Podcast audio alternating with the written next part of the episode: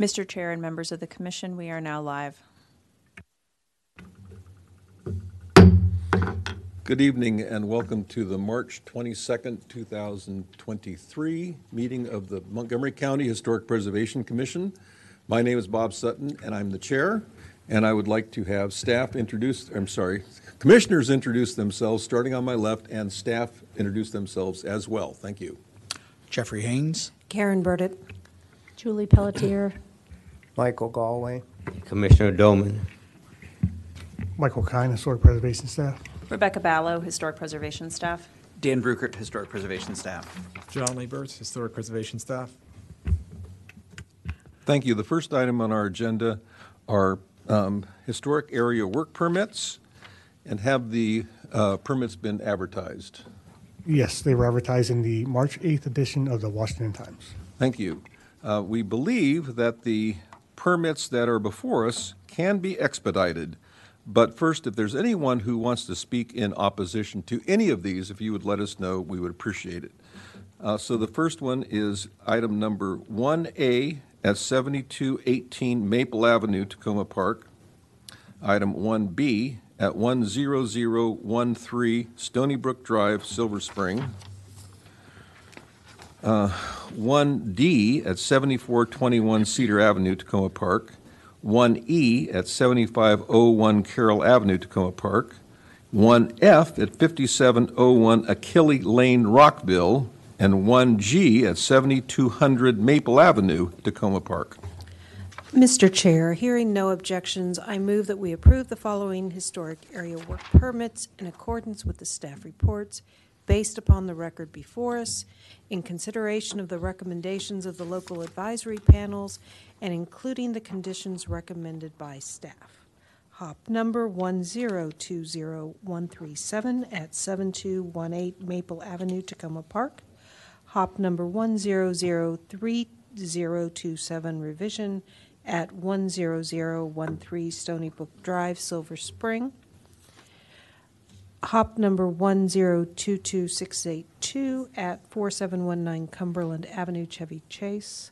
HAWP number 1023017 at 7421 Cedar Avenue, Takoma Park. HAWP number 1023061 at 7501 Carroll Avenue, Takoma Park. HAWP number 1023063 at 5701 Achille Lane, Rockville. And HAWP number 982698 revision at 7200 Maple Avenue, Takoma Park. Is there a second? This is Commissioner Haynes. I'll second. All in favor signify by saying aye. Aye. Opposed? Thank you. All of these pass.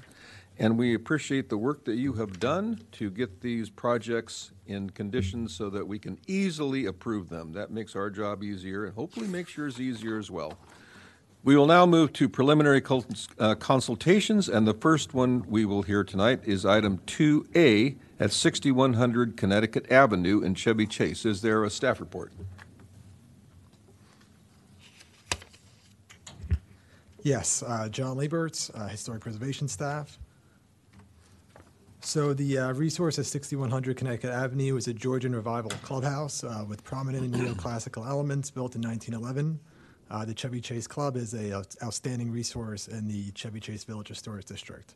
Uh, the standards for review are uh, Chapter 24A, the Chevy Chase Village Design Guidelines, and the Secretary of the Interior standard for standards for rehabilitation. Uh, the Chevy Chase Design Guidelines provides additional direction for the Chevy Chase Club. Of note, uh, the district only includes the uh, clubhouse shown here, the shelter, and the uh, stable on the southern end of the site. Uh, the plan recognizes that the building must continue to evolve over time and continue to meet the needs of its members. Uh, any alterations to the main clubhouse not visible from the public right of way should be subject to very lenient scrutiny. And finally, that changes to the rear of the building should be approved as a matter of course. Uh, here's a, uh series of Sanborn maps and uh, two historic photographs of the building. Uh, for the Sanborn maps, you can see the original footprint on the left. In 1926, you had the addition of the Bradley House to the south, that's connected by a small corridor, and the uh, women's locker room on the northern end here. Uh, again, 1927, 1963, you can see this same footprint with some other extensions and additions over time.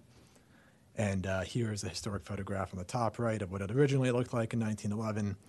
And then the alterations that happened in 1915, the extension of that rear porch, and the, uh, and the addition of the uh, semicircular bay. Uh, the project team included this very helpful graphic that shows the uh, different phases of development. Uh, you have the enclosure of that porch in the rear in 1939 and replacement of some of the windows in 1969 and 2002. You have this 1958 addition that doesn't pop up on the Sanborn map for some reason, but it's in the Chevy Chase um, Club's records. Uh, and also, probably most prominently, you have the demolition of what was that Northern Woman's Locker here in 1969 for this large addition. So the proposal uh, includes fenestration alterations, alterations to an existing terrace and patio, and construction of a new terrace and deck, uh, hardscape and pathway alterations, the installation of cable railings, uh, rooftop mechanical equipment, uh, tr- removal of two trees, and lighting alterations and replacements. So I'm going to walk through the uh, various stages, uh, starting with the fenestration al- alterations. But I wanted to start, first say that overall, staff finds that all the proposed elements are compatible with the massing scale, the design and materials of the historic resource and district, and should be approved as a matter of course due to the location on the rear of the building or areas that are not visible from Connecticut Avenue. So starting on the southern end of the building, um, we have the this uh, corridor and the replacement of a, uh, win- of a window with a door. Uh, just to orient you, here is the corridor that connects the men's locker room, which was part of that original 1911 building, to the Dudley House, which is a 1926 addition. And as a reminder, the historic district boundary is actually cuts through right through the center of that corridor. Here it is in the present day, and from looking at it from the rear of the property, and you can see the replacement of this window. They're going to cut the stone walls down to install a six-panel wood door with a six-light transom above it.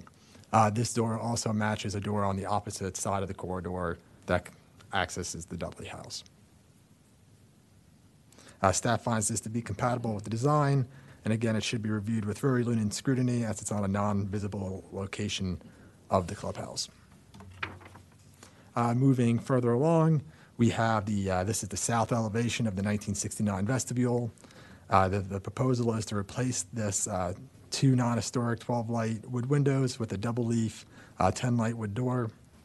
Uh, the design actually better recalls some of the fenestration patterns uh, formerly seen at this building in historic photographs. Next, we have the replacement of uh, these two double leaf wood doors with a single leaf door and a three light transom. Uh, this is on the south elevation, the original uh, south gable wing that accesses the uh, tap and card rooms. On the west and southern elevations of the 1958 addition, uh, the proposal calls for the replacement of the uh, fixed two light windows in kind and the replacement of the triple hung windows shown with the arrows on the screen with uh, two fixed with uh, two light fixed windows that will match the design of the existing window.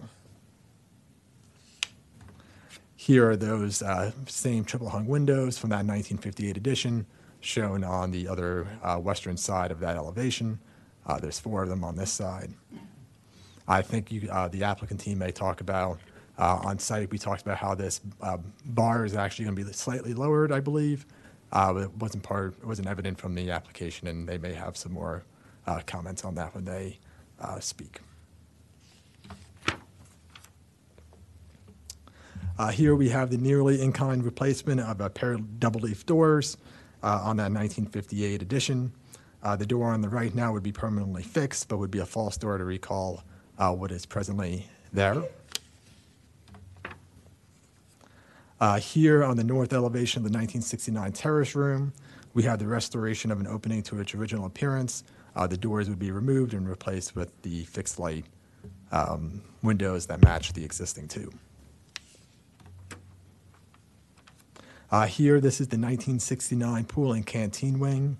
Uh, the submission didn't include any detailed sheets on this um, on this uh, proposal, but it does note the in-kind replacement of the automatic doors. Uh, Here for the last fenestration change, this is the north elevation of the 1969 porch and canteen wing. Um, The replacement of the fixed light windows and double leaf door in the canted bay. Uh, Something I missed on the staff report is that these windows on the side are actually doors, and they would be replaced with four light windows. Uh, Again, this is on a non-historic section of the building, uh, and also not visible from the public right-of-way, and should be approved as a matter of course, similar to the other fenestration alterations. Uh, Moving forward to the uh, roof alterations, uh, for the northern and southern terraces on the rear elevation, here and here, where the blue arrows point, uh, they have planned to re-roof and install wood decking, which would not be evident from uh, the public right-of-way or really from any part of the, of the property. Uh, As part of this project, they also need to, they're proposing to install cable railing behind the existing uh, the wood Chippendale railings uh, as required by code. As you can see in the example photographs, this is really a transparent solution in lieu of alterations to these character-defining railings, and staff supportive of this alteration to this part of the building. Uh, In addition, there's going to be some new mechanical equipment uh, put up on the roof. Um, On the bottom left, you can see uh, aerial photograph of this existing rooftop of where the equipment will be placed. There's already some existing equipment there. And on the bottom right, you have their proposed mechanical equipment. Uh, They also included uh, sight lines from Connecticut Avenue, right near the bus shelter, near Connecticut Avenue, and from the golf course. And you won't be able to see mechanical equipment from any of those vantage points. Uh, moving forward to really probably the most significant part of the uh, project is the terrace and deck and landscape alterations. Uh, this is the existing condition now. Uh, just as a refresher again, the historic district boundary ends right here at the at the corridor connecting the Dudley house to the men's locker room. Uh, you have an existing brick patio here that was installed in 1969. Uh, there's probably a patio there prior to that, uh, but we can see in construction photographs that it was all torn up at that period. And you have this 1958 wing here.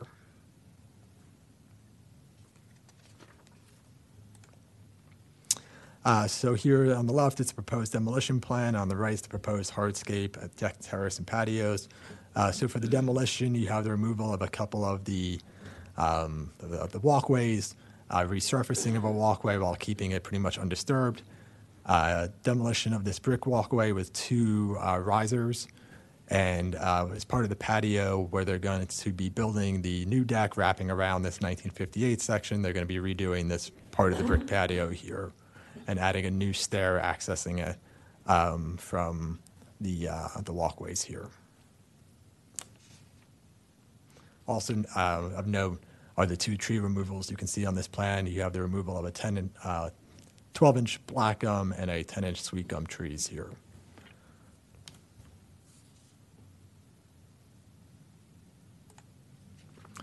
So here is the, um, the renderings of the proposed deck, uh, the existing on the left and the proposed on the right.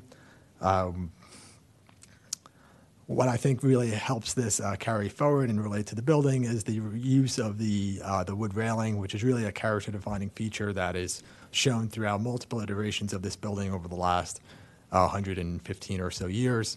Uh, They continue to use this deck material and railing, uh, the the deck railing as a character-defining feature in different phases of construction. Uh, As part of this, uh, moving forward, the applicant should address how they'll construct the deck in consideration of any nearby significant trees uh, in relation to the footings and other construction methods uh, that they may address in their presentation tonight. Um, Here also, you'll have the uh, partial demolition of one of the stone walls uh, and part of that patio right here for the addition of this stair. Uh, And this, so this is the new brick paving in this square section here before the, the bend. And here's the new staircase. Uh, Staff, in the staff report noted that, um, you know, additional details should be included about this stair uh, in the HAWP application. Uh, So the new brick pathway that runs uh, perpendicular to the, uh, parallel to the men's locker room.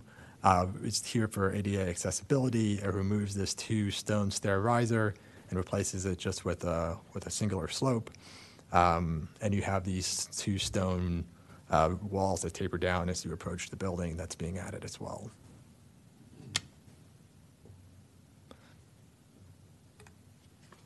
Uh, For the lighting package, uh, staff, we didn't include a, every single light um, proposed throughout in this presentation, but basically you have uh, the replacement of the existing lighting with very similar, with similar lighting um, throughout the rear elevation. Uh, Most of it is copper, and most of it is appropriate in terms of design and materials to the historic setting itself in the building. And it should be improved as a matter of course as as it's on the rear elevation. So overall, staff's findings, uh, staff finds that the alterations are compatible with the massing scale, design, and fenestration patterns of the historic resource, and should be approved as a matter of course if they're located on the rear elevation of the building or is not visible from the uh, public right-of-way.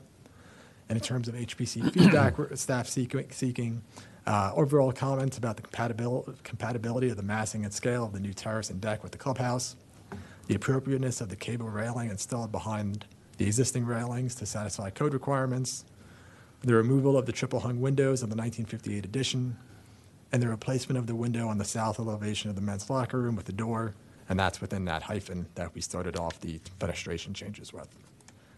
I'd be happy, P, to answer any questions. Are there any questions for staff? I have one. This is. Commissioner Burditt? Yes. Um, Regarding the roof equipment, um, they showed sightlines from grade around that area, um, but I'm not familiar with the overall uh, larger area, but is that roof very visible from another location, a little bit further out, or from, or is it pretty much obscured by other roof forms? I think from the public, the main public right away on Connecticut Avenue, I think you'd have a hard time seeing any of that mechanical equipment. Um, I'm not sure if you really went out into the golf course, if you'd see any of it. I don't believe so, based on how the, the topography is, but uh, the architects may be able to better answer that when they uh, come forward. Thank you. Any other questions for staff? Okay, if not, I would welcome the owner and owner's representatives to come forward. Um, If you could come and take a a seat at the table, uh, and there's the mic, to each take a microphone. There's a a button you can push that will, that will turn on the microphone. And if you could all also introduce yourselves. I have two names, and obviously there appear to be more. I have Alyssa Stein and Thomas um, Rattery. So if you could introduce yourselves um, for the record, that would be terrific. Thank you. And you'll have seven minutes now. You can, um, Oh. Wait, don't, don't plug anything into the, we can, do you have a presentation that you'd like to share out? We do have a presentation. Um, you- You've seen much of the visual. uh, I just, we, we can pause. We're happy to accommodate Yeah. that for you, but you can't plug a thumb drive into the computer. But can you email that to us and then we can pull it up? Or is there another way we could perhaps do that? Could we take a, a quick? yeah, we'll, we'll take a pause? little break. Okay, thank you.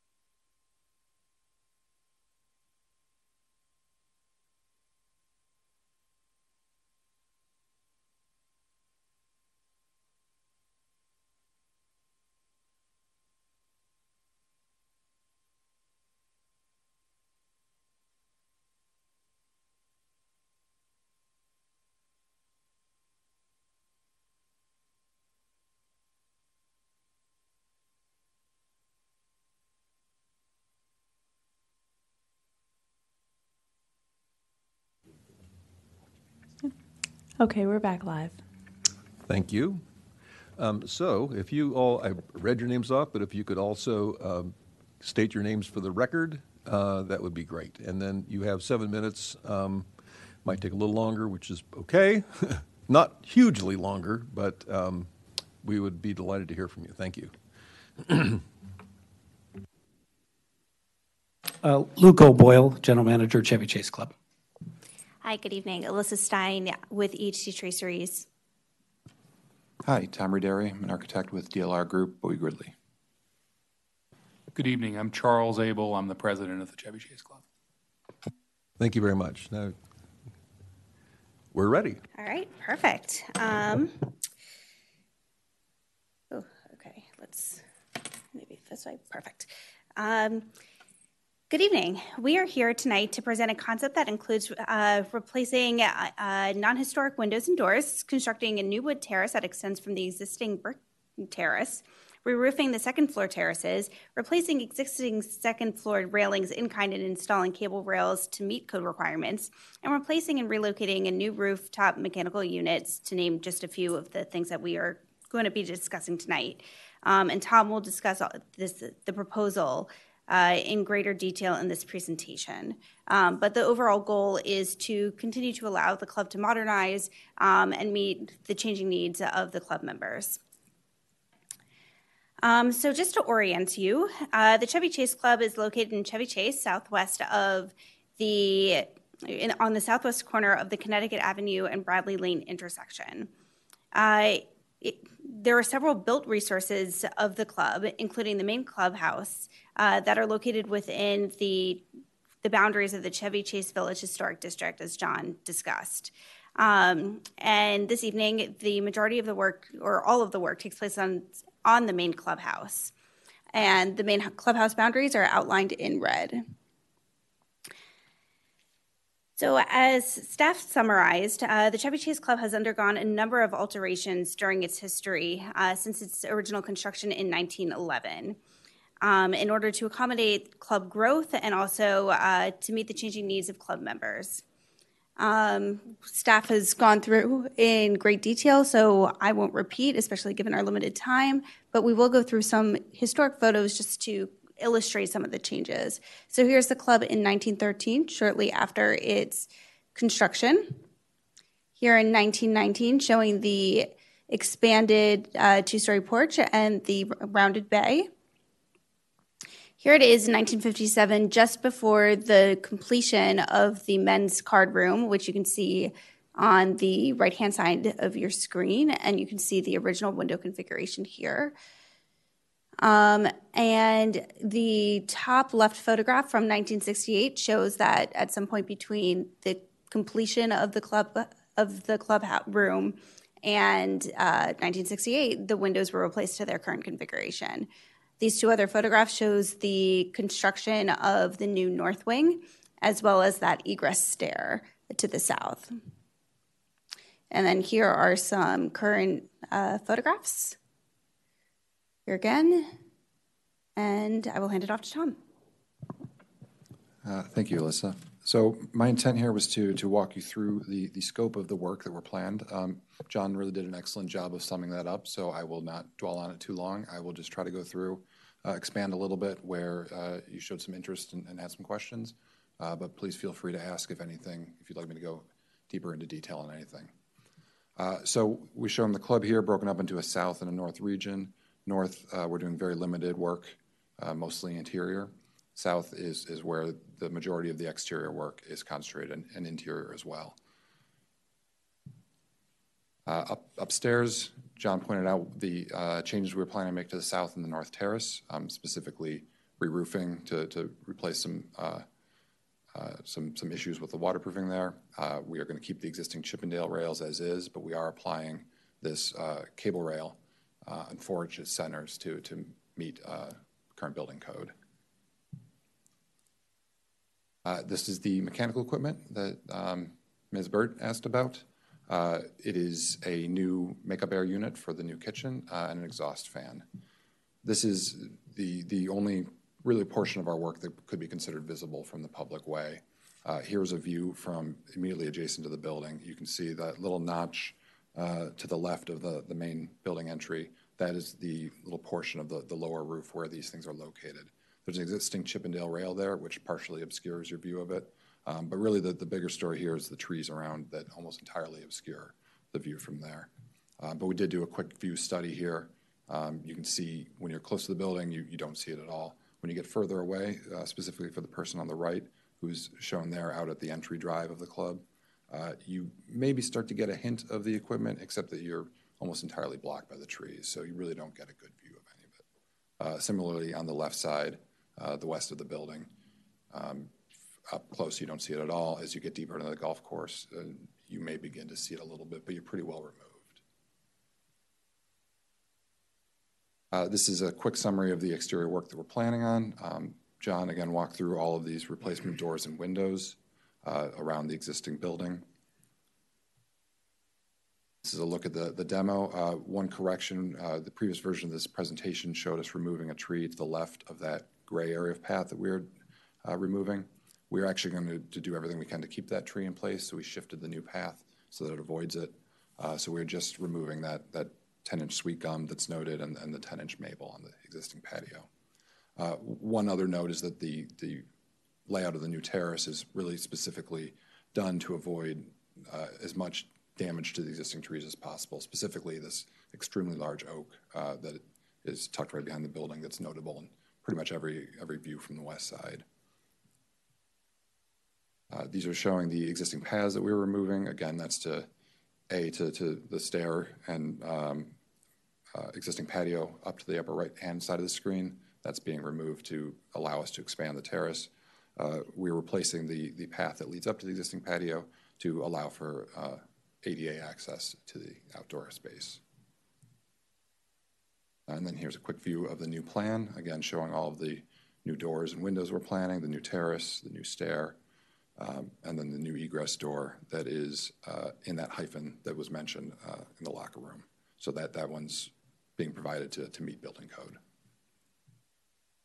Uh, And these are a quick summary of the change on the north side. Again, very limited. It's mostly replacing doors and windows in kind uh, and adding a new window where there was once a sort of a, less than useful sliding door. Again, here's the new plan. Here's the new pathway that we were talking about. Here's a quick summary of the existing plants. Uh, the, the plants that are being removed or relocated, um, everything that we're replacing them with are, in keeping with, what is currently there. So nothing uh, too out of line there. Um, I'm not going to really dwell on any of these. These are uh, really just showing all the changes that, John summarized. The, new doors and windows and, a look at the details. Um, we've been working with, with Marvin Windows for some time now, trying to get the detailing as, as close uh, or at least in keeping with what is existing. The new door with a, uh, it's going to take the place of the double doors underneath the overhang. Here's that new door for egress from the men's locker room that we mentioned in that hyphen. You can see uh, another view over here. We're showing the existing door across the way. We mentioned that the new one is, is uh, trying to, to match that. Two new doors at the end of History Hallway, again, trying to be in keeping with what's existing.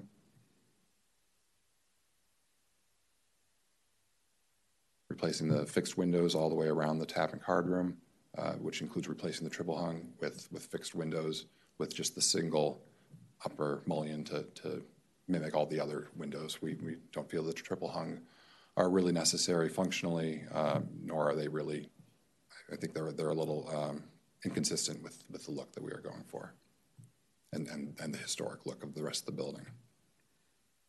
Uh, there was a question on the terrace. We are doing it on this diamond pier system. These are specifically chosen piers that uh, kind of come in with this pronged approach uh, that is meant to avoid tree roots to the extent possible. So again, we are trying for as light of a touch uh, in the installation as possible, as opposed to, say, doing more traditional helical piers, which will take out anything in their path.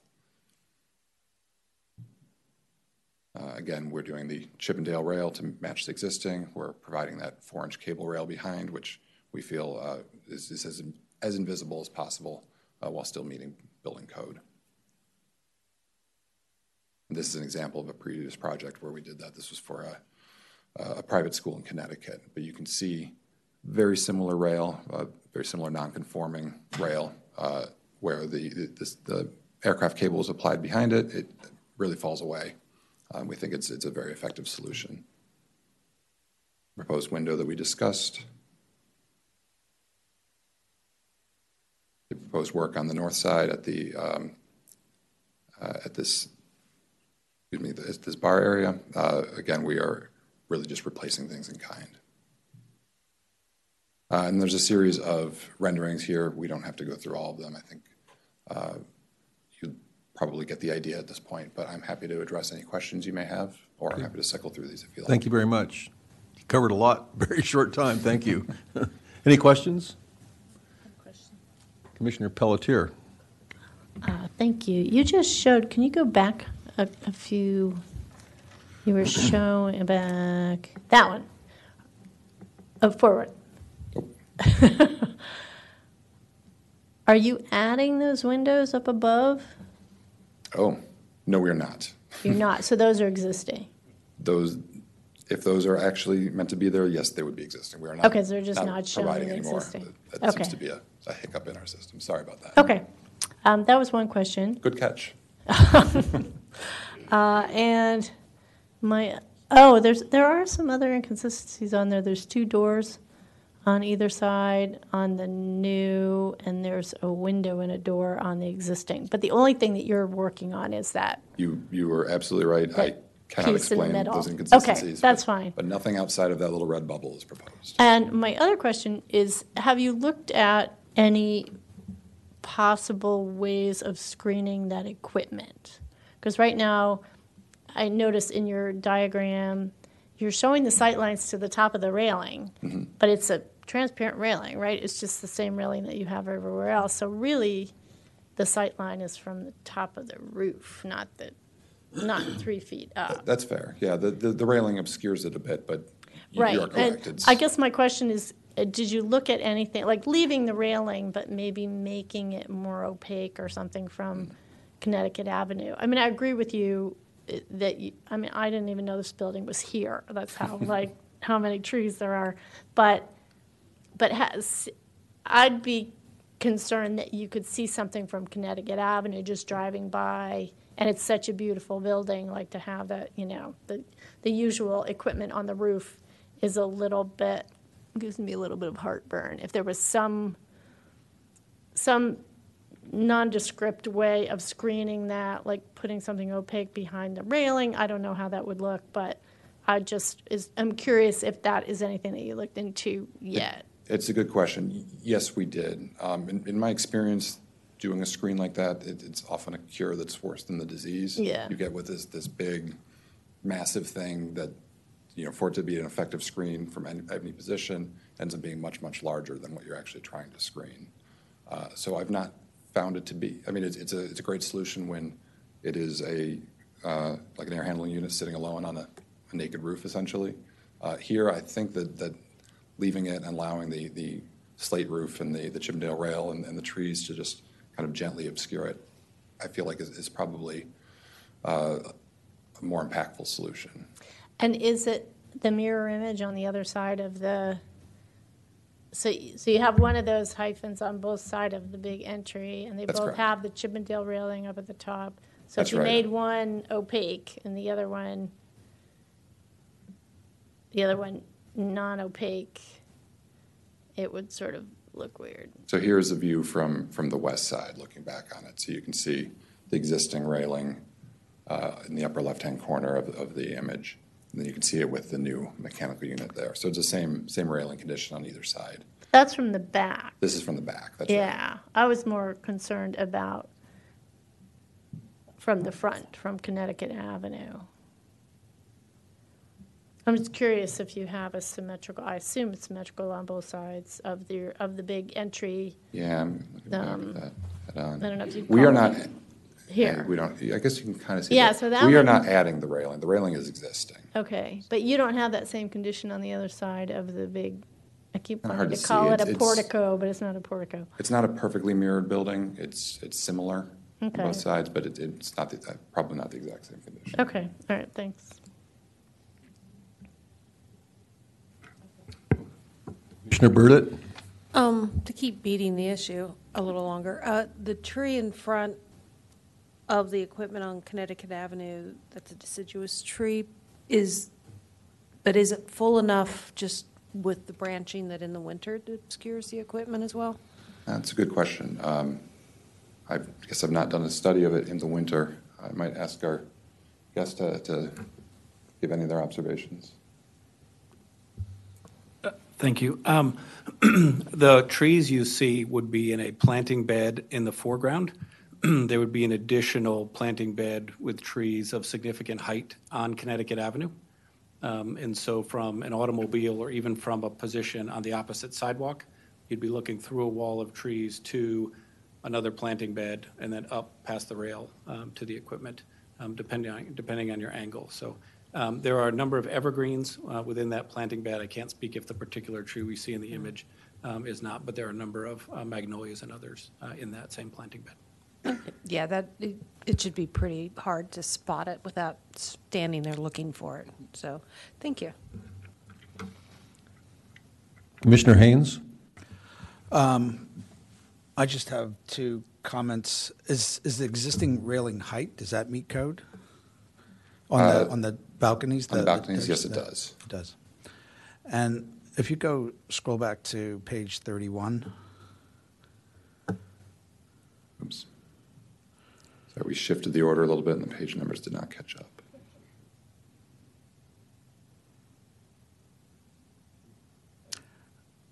on the proposed elevation, second floor, I assume that double door to the left of the upper pavilion is not proposed.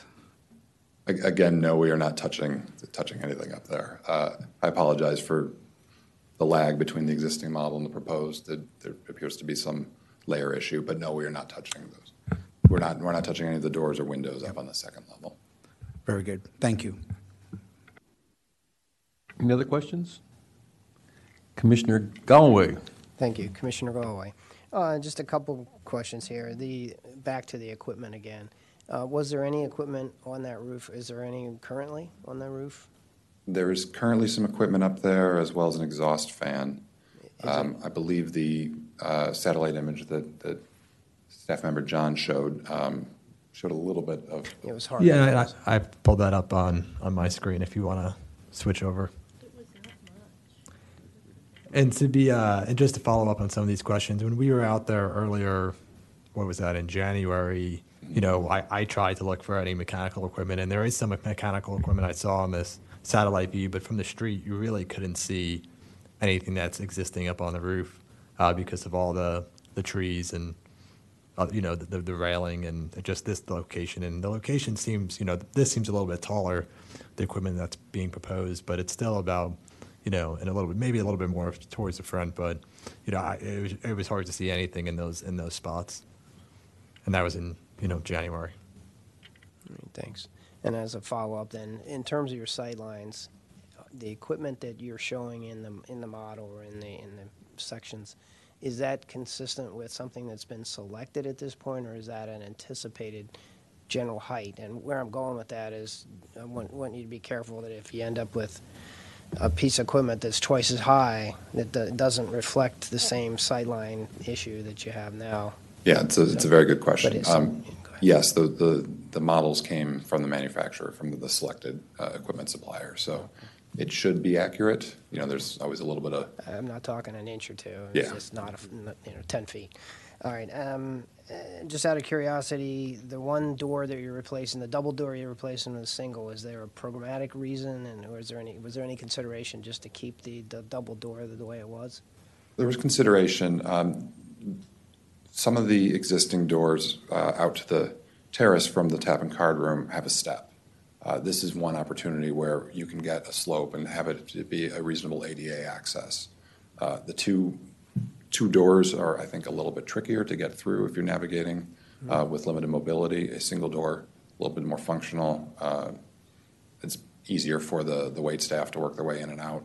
Uh, We just found it to be a more functional solution, and a single door, properly detailed, we think is still in keeping with the architectural style of the rest of the building. Okay, thank you.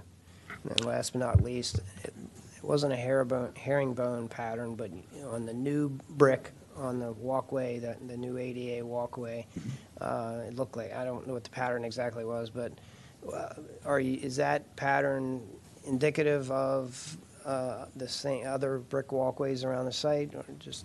It's meant to match the existing Okay. brick pattern, yeah. So we, we are removing the existing brick, we're replacing them uh, with, with the existing brick uh, in the, a similar layout. Okay, thank you, that's all. Uh, I'd just like to add also, in terms of your questions, that for the HAWP application, we, you know, we would expect those types of details regarding the height of the mechanical equipment, the size of it, the specifications, and so all that would be part of the subs- subsequent application that's actually approved by the HPC. Commissioner Pelletier has another question. Ah, sorry. Um, Are you changing any of the masonry openings uh, with this, this door replacement, like going from the doubles to the singles? We are not changing any of the masonry openings, with Okay. the exception of the new egress door that we're adding to the locker room. It's currently a window. We are keeping the, uh, you know, the window opening the same size. We're keeping the header in the same location, but we need to take out the bottom of Right, the window. but the width of them isn't changing? No change Okay. to width. Thank you. More questions? Uh, We will begin our deliberation, and uh, let me just tell you, this is, uh, this is something we do that I don't, I would like to say it's unique, but it probably isn't. Uh, We, um, we do this, we have preliminary consultation, uh, we have tremendous, I think, tremendous expertise on this commission. Uh, We will give you what we think, uh, where this project uh, will need to be uh, to make it a successful historic area work permit. You're not required to take our suggestions. Um, Usually, it's not a bad idea to at least pay attention to them. And uh, so we will, we will give you um, our take on this project and uh, look forward to seeing a uh, historic area work permit uh, hopefully fairly soon. Does anyone like to start off here? Commissioner Doman. Yeah, this is Commissioner Doman. Um, I just want to say I, you have an overwhelming amount of information that's been presented. It looks like to me it's been well thought out. Looks like you spent a lot of time on this project. I think you've answered our questions appropriately. Um, I, I'm just pleased with the, the amount of detail and the amount of thought that's gone into this project that's come before us, and uh, wish you good luck. Thank you. Anyone else? Uh, Commissioner Haynes. Um, I'll second uh, Commissioner Do- Doman's uh, remarks, but also uh, say that in general, I I would support the project as uh, designed and and illustrated. Um, I think you are maintaining the integrity of the design, the original resource design, Um, and I find that the, uh, you know, the massing and scale of the new terrace is appropriately sized. I don't think it, uh, I think it complements uh, the, the whole facility nicely. Uh, The Chippendale railing, cable railing idea is also a great way to uh, meet the codes without visually impeding the, the Chippendale design. Um, And I'm, I'm fine with all the fenestration moves that you're making. Um, So I would certainly support the project as submitted. Commissioner Burditt? I can support this HAWP as well. It's very well done. Um, And invite us out when you're all done. We'd love to take a look at it. Else like like to add to this? Yes, Commissioner Galway. Commissioner Galway, I'll, I will pile on and say that I think it's, you know, very well, well orchestrated. Um, the documents look very thorough, uh, and I can support it as well. Thank you. Commissioner Pelletier, do you want to add? Might as well. I second everything everybody else said. Yeah, I I do too. I, I just, uh, one thing I would like to add, though, um, I think staff uh, pointed out some issues that need a little bit more information. Um, And reading through them, I think they're reasonable, and uh, I think it would be very good to pay attention to the additional, the additional requests that they had for information for the HAWP, but I think it's a very good project. I live not too far away, go by there frequently, um, and I just, I think, I think you're really, really on the right track. This is, this, these are one of the, these are the types of projects we like to see. So thank you. Thank you very much. Oh, I had one You're more question. Uh-oh. What- No, no, wait a minute. Whoa, whoa, I already said I would support it, but I'm just curious about something. Act- Am I Actually, not allowed to do that? yeah, I think we're, we're finished with this one. Thank you. I'll you. ask him later. Yeah, that'd be fine. Thank you.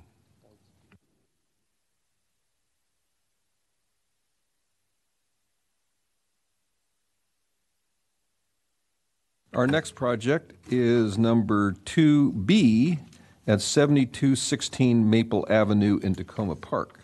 And I have two names here, uh, Maria Wright and Marissa Walker. But first of all, uh, I we'd like to have a staff.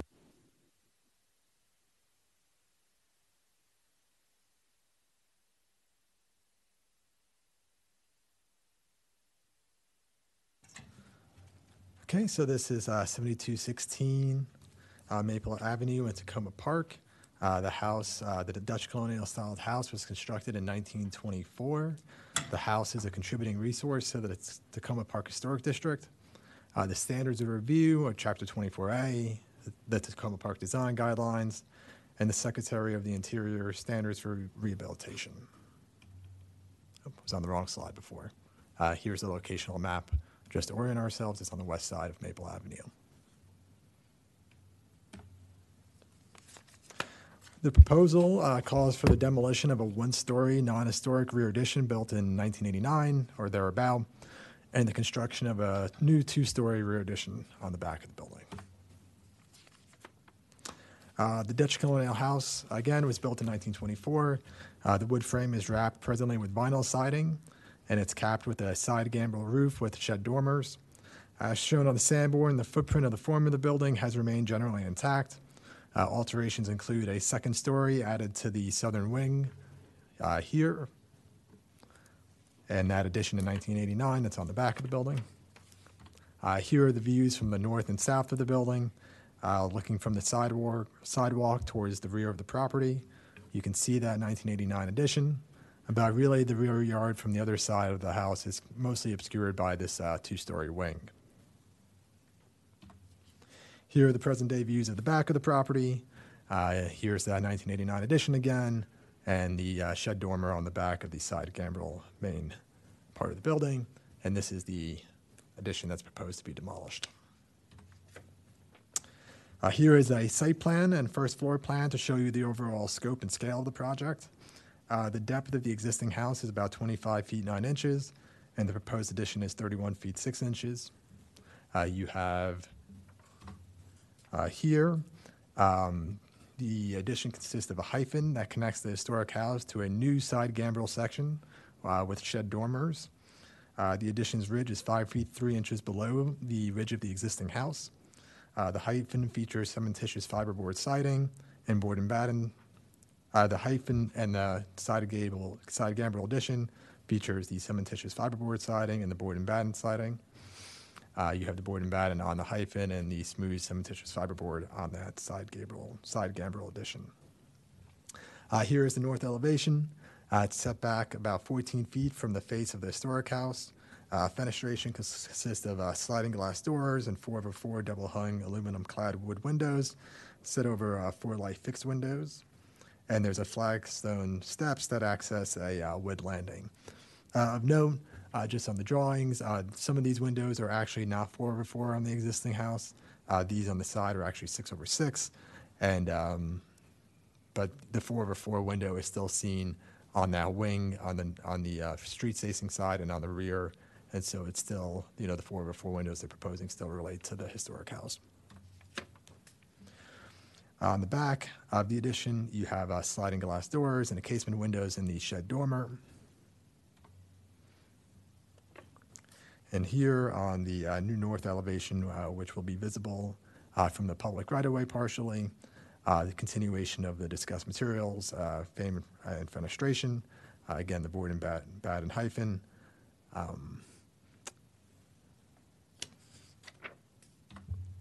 So overall, with respect to the preservation approach, uh, the architect selected a literal replication of the historic house, the respective form, that is connected by a hyphen. Uh, this prioritizes compatibility over differentiation. And so you have this smaller scale side gambrel addition with shed dormers that connects to a larger side gambrel house, historic house with shed dormers. Uh, the approach is compatible due to the use of the hyphen and the different scales.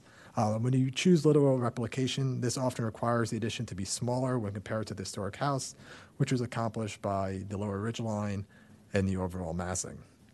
Uh, so these, the addition does not overwhelm the historic house or the district.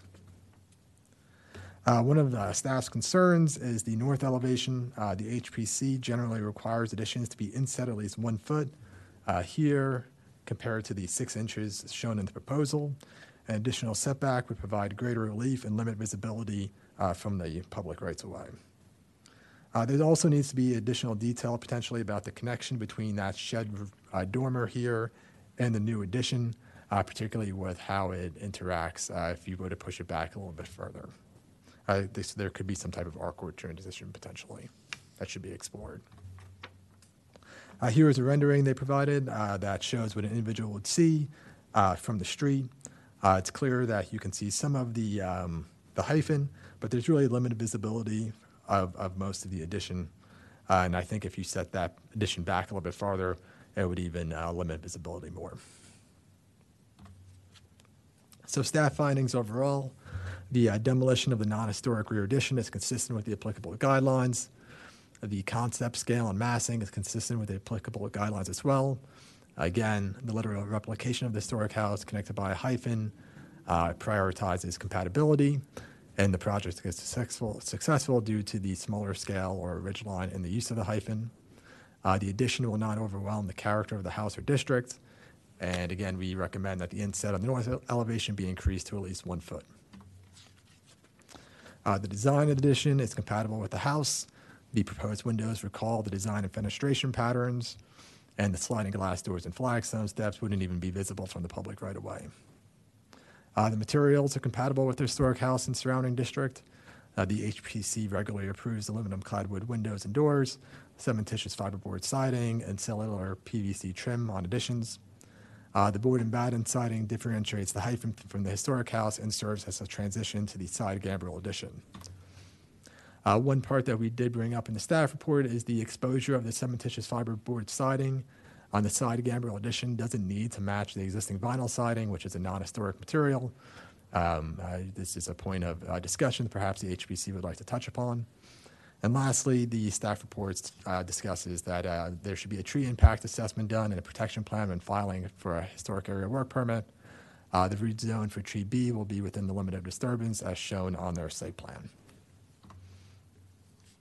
So staff requests HPC feedback on the appropriateness of the concept, scale, design, and materials of the addition, uh, the appropriate inset of the addition on the north elevation, and what a compatible setback from the historic house should be.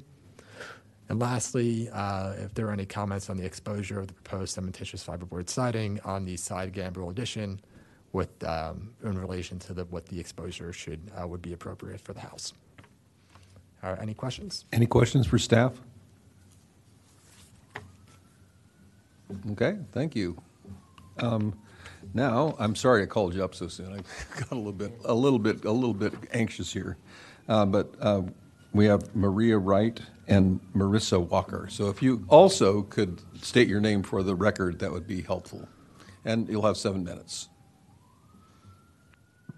Hi, I'm Maria Wright. I'm the architectural designer for this project. Um, I don't have much to add to the staff report. I'm in agreement with um, how John characterized the concept, and um, I'm here to just to take direct questions from the staff. I'm Marissa Walker, and uh, I'm the homeowner, my husband and I. Um, I don't have much to add, but I can tell you about myself and my family briefly. We just moved in this Monday and love the house and love the neighborhood. We moved from a few, half a mile up Maple Avenue on Sherman Avenue. Um, I have three kids, and we are just very much looking forward to living in the house. And we love the look of the outside and the front, and love the old part of the house pretty much exactly as it is. Just want a little more space, um, and uh, I really appreciate you taking all this time on my family's home. Happy to answer any questions. You, any questions? You? Commissioner Haynes? Um, Well, overall, I like the concept, the, the direction of the concept. Um, The um, staff mentioned the 12-inch offset on the um, um, first floor uh, uh, um, hyphen to the main house. I think that could be achieved if, on the second floor, where the uh, addition meets the existing dormer, the existing wall is proud of the existing dormer and appears to be about six inches. And I was wondering, can the entire second floor just shift over to a line um, with the exist, the, the new wall and the uh, dormer wall aligning, new and existing aligning, and um, um, with using vertical trim to um, transition the two materials. And then that would result, um, I believe, on the first floor, um, would move in six inches and you'd have your, your 12 inches. It seems like that is an achievable uh, solution. Um, You might have to steal a few inches out of your, the width of your kitchen to make that all work, but uh, it seems like that would affect the function of your first floor kitchen and the circulation and so forth. Um, But, but in general, I think the massing works well. It certainly um, uh, respects the original home form and massing. Um, I think the material choices are, are nice as well, although I'd like to see the vinyl siding replaced myself if it was in the budget on the, on the original house. I'm sure it wasn't originally vinyl, obviously. And uh, it would be wonderful to have the entire uh, uh, skin of the, the house uh, match, both uh, old and new. That's all. Commissioner Doman? It's Commissioner Doman. Um, I just uh, support what Commissioner Haynes has said. I think you hit all the necessary things about the size and the massing, the lower ridge line of the new addition, uh, the repetition of the gambrel roofs. I like that. Um, the comment that was made by staff about possibly moving that hyphen in a foot, I think is inappropriate. I think that should be easily handled. Um, without, I think it actually work better if you move it in a little bit. I think that would be great. I, I support this. I think you've done a lot of good homework on this. And I'm curious, um, the homeowners moved in already?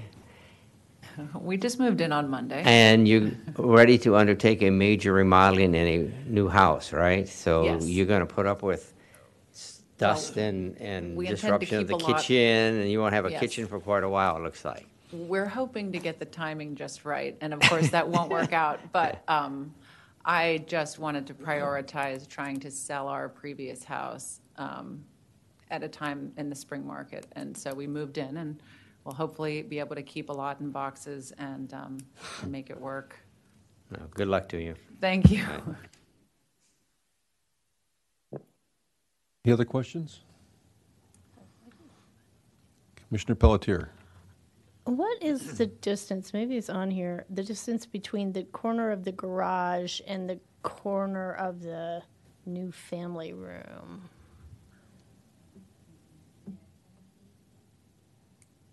I'm sorry. 10 feet? It's about 10 feet. 10 feet, Sorry. okay. Yeah. Okay. It doesn't work as a garage as such because Yeah. the driveway is very narrow passing by the sunroom. So what we hope to create is a sort of courtyard um, social space where uh, right now there's a chain link fence that kind of cuts in half that area. And if we take out that chain link fence and, right, and um, have those stairs coming down from the sliding doors, it'd be sort of a natural place to have outdoor gatherings, you know, um, and use the, it's really a, it's a garage, but you couldn't get a car in there, and we don't intend to use it that way. So maybe you know, having it open, having the kids hang out in there with their friends while the grown-ups are in the main house. Yeah, you could put a smart car through there. A smart car or a Okay, yeah, that's Vespa. fine. I, yeah, I was just trying to, I- I appreciate everything, like all the 3D stuff that's in here is really helpful. Um, So I was just more curious about that because it, it's, it's a bit close, but it's not an issue. It's just a question. Thank you. Any other questions? If not, I think I actually will start this one off. Um, You know, when I saw the picture of this, I almost cried because I had a house in Oregon, in Salem, Oregon. It was a side-by-side duplex that is virtually identical to this, and I miss that house so much. So I had, I had a special feeling for this. Um, And I, I think, uh, I agree with, uh, with my colleagues. I think you're really on the right track. I think you're doing uh, a very sympathetic addition to the House. Um, There were some questions that were raised by, by staff and by my colleagues that I think uh, you should be able to address fairly easily. But I think you have a good project, and we're looking forward to seeing the historic area work permit very soon, so that you can get going on this. Thank you. Anyone else? I will. this is- Commissioner Burditt. Yeah, Commissioner Burditt, and I can agree with everything. It's, it's really a very nice project. We get a lot of additions that are master suites with kitchens, and usually it ends up being the tail wagging the dog of the house. Um, and this is, if more projects came through like this, where it was just perfectly scaled and very sympathetic to the original house, we would be so much happier as a commission. Um, so, yes, I fully support this HAWP. I do think you do need to work on that one little corner spot there. But other than that, good luck with this. I really look forward to seeing the completion when you're done. Um, and when you are done and it's beautiful, you can get an award for it in this in this county, by the way. So, in in two years, make sure you he, you remember that. Commissioner, Commissioner Galway? Commissioner Galway, um, thank you for getting rid of the uh, rear addition. I can certainly support your, uh, your, the direction of your, of your plan. Thank you.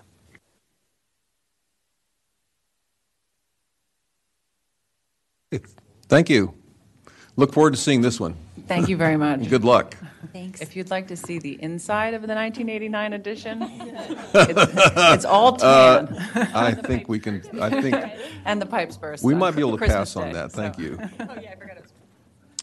Okay, our next project is, let me get my,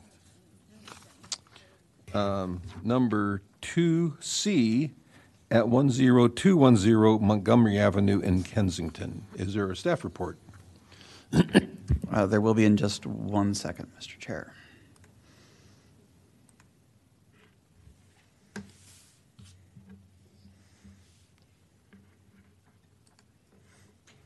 This is the staff presentation for uh, tonight's 2C, which is 10212 Montgomery Avenue in Kensington.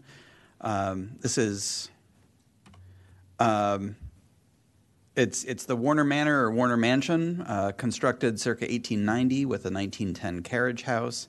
It is a primary one resource listed to the Kensington Historic District, um, not an individually listed master plan site.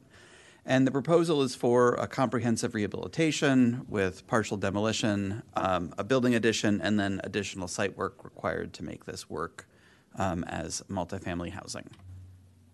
So again, uh, this is to be reviewed under 24A8, the Kensington Master Plan Amendment, including the vision of Kensington, and the Secretary of the Interior standards for rehabilitation, specifically standards 2, 9, and 10, and I have the full text of those at the end if you need to refer back to those. So um, just briefly, a, a walk around the house. Uh, this is the front, uh, the north elevation. We're walking around to the left. And here's the rear. There was a non-historic addition we'll talk about shortly. Um, and then this is looking up from uh, the circle itself. You can see the carriage house there on the right. And then the carriage house walking around So again, this was um, constructed by Brainard Warner, the founder of Kensington, as a summer house. It served as an assisted living facility with a very large addition uh, for the latter part of the 20th century and the beginning of the 21st century. And the historic house hasn't been put to use since its ownership was transferred to Montgomery Parks um, within the last decade. So what you see uh, on the left is actually the first Sanborn map of Kensington that shows uh, Warner Manor. Um, and then what you see on the right is the 1963 Sanborn map with uh, the uh, quite large addition um, in, in blue projecting to the south. Uh, I do have some photos of that addition, which are not included here, but we'll be back for other preliminary consultations and we can bring those back. So the site is currently owned by Montgomery Parks, um, and it's also held under an easement, which the Maryland Historical Trust sees. Um, this is all part of Parks preparing to sell the property uh, to the applicant. And um, some of what is still being worked out are the exact boundaries of the, the part of the property to be sold, uh, because Parks will retain ownership of the rem- remainder of the circle.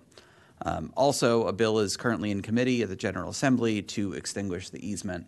Um, the easement was for exterior and interior, um, and extinguishing the easement will make the rehabilitation uh, much more feasible from uh, the interior. Uh, archaeology was has been completed. Um, the the parks and um, planning archaeologists continue to communicate and there were potentially three significant features, including sections of historic curbing, a mound corresponding to a possible previous structure, and a well or cistern on the south side of the carriage house. And those items were included in the archaeology report, which was included in the staff report. But uh, the filled in depression there, uh, we have the historic curb and the brick feature there. So the applicant proposes to construct 17 market rate condominium units within the mansion, carriage house, and proposed building addition. And um, again, the, the, focus of this preliminary consultation is sort of overall size, scale, ma- and massing of the addition and proposed site work, so we can address specific material preservation and, and um, design details in a separate preliminary consultation. Um, the proposed rear addition measures um, about 35 feet by 50. Um, we do have annotated drawings that we just received today um, and will extend off of the, the modified L. And additional hardscaping is required to satisfy parking minimums and to meet current safety code. Um, uh, width of, of roads is, is required to um, get fire trucks in, and, and that's one of the primary drivers of widening some of those paths. So again, uh, walking through, this is the, the basement floor plan, but the addition uh, is the same size in the first and second floor. You see the historic building here. And then um, it, to connect the, the historic building to the addition, the applicant proposes to construct a glass hyphen. It is a much small, a much smaller expression on the western elevation. On the eastern elevation, they're getting a, a hallway on the first and second floor, so more of that will be expressed. Uh, and they're also using the hyphen for, for circulation inside the building, uh, which is also shown in the floor plans. Um, again, site work includes expanding the parking areas required for um, each individual unit, widening the driveways for emergency vehicle requirement, and uh, stormwater management through dry wells and bioretention and bioswales. Um, Parks had a, a, number of comments, and they're still working with the applicant. Uh, you know, the, their objectives are to um, reduce the number of parking spaces if possible. Um, uh, parking on the east east side of the mansion, um, potentially changing the the layout to um, head in off of the loop road um, moving the trash and recycling area closer to the entrance of Montgomery Avenue, um, only widen where necessary to achieve the fire access requirements, um, reduce the size of the stormwater management features. That'll be based on um, the total size of, of the impervious surface as well. So some of that is, is all in flux. Uh, adjust the limits of disturbance, which you see marked here, uh, to avoid mature trees, and then continue to coordinate with the archaeological report findings um, and adjust if, if required. So again, uh, tonight's request is for HPC feedback on the placement of the proposed addition, the size and massing of the proposed addition, and any other comments about the proposed addition. Um, Also, staff requests feedback on the placement and size of the proposed parking areas, the appropriateness of the asphalt and concrete and paved areas, and any other comments regarding uh, hardscaping. And I will answer any questions that you have. Again, we can go back to, to floor plans if, if you're at all interested. Um, And I'll answer any questions. Any questions for staff? I do. Commissioner Doman? Yeah, I'm uh, not exactly familiar with um, the um, Maryland Historical Trust, but as it stands right now, the interior and the exterior is protected, that it cannot be changed? Is that how, how it is? It's not that it can't be changed. It is um, the way the easement was drafted. It, it identified specific areas um, and and sort of identified on a hierarchy which needed to be preserved um, to the greatest degree, and which ones allowed for more flexibility. Um, regardless, I mean, we're we're proceeding as though that easement doesn't exist because there it, it is in the process of being extinguished, um, and if it's not there, then we don't have to worry about those interior constraints in in this project. yeah. If- I, I I would all I would point out that um, there is specifically the the front historic entrance is identified in the floor plans. Sorry, let me get to the the first floor plan um, as the lobby slash museum. So the original staircase is being preserved. You can see that you know some of the historic fireplaces are being preserved both in public spaces and in units. Um, so so there certainly is interior preservation occurring. Um, it's just not being reviewed and- approved by the the Maryland Historical Trust Easement Committee before coming to the HPC. Yeah, yeah, obviously, if it's, if the easement isn't relinquished, there's no project on, on that I can see. Um, Is there a requirement, f- this is going to be in the 17 condo units. um, Is there a, this is not necessarily historic preservation, but is, does the applicant have to have so many parking spots per apartment or per condo? Is it like two spots are required? I mean, uh, because the, the, how much space is taken up by parking is going to be significant here, it seems to me. So parking minimums are established in the zoning ordinance. So it's based on calculations that I'm sure the applicant could get into um, beyond simply units proposed. Um, But that's, that's where, um, you know, additional parking is, is partially driven by, by that requirement. Is the, that's a different question, is the carriage house also under the uh, historic trust? Yes.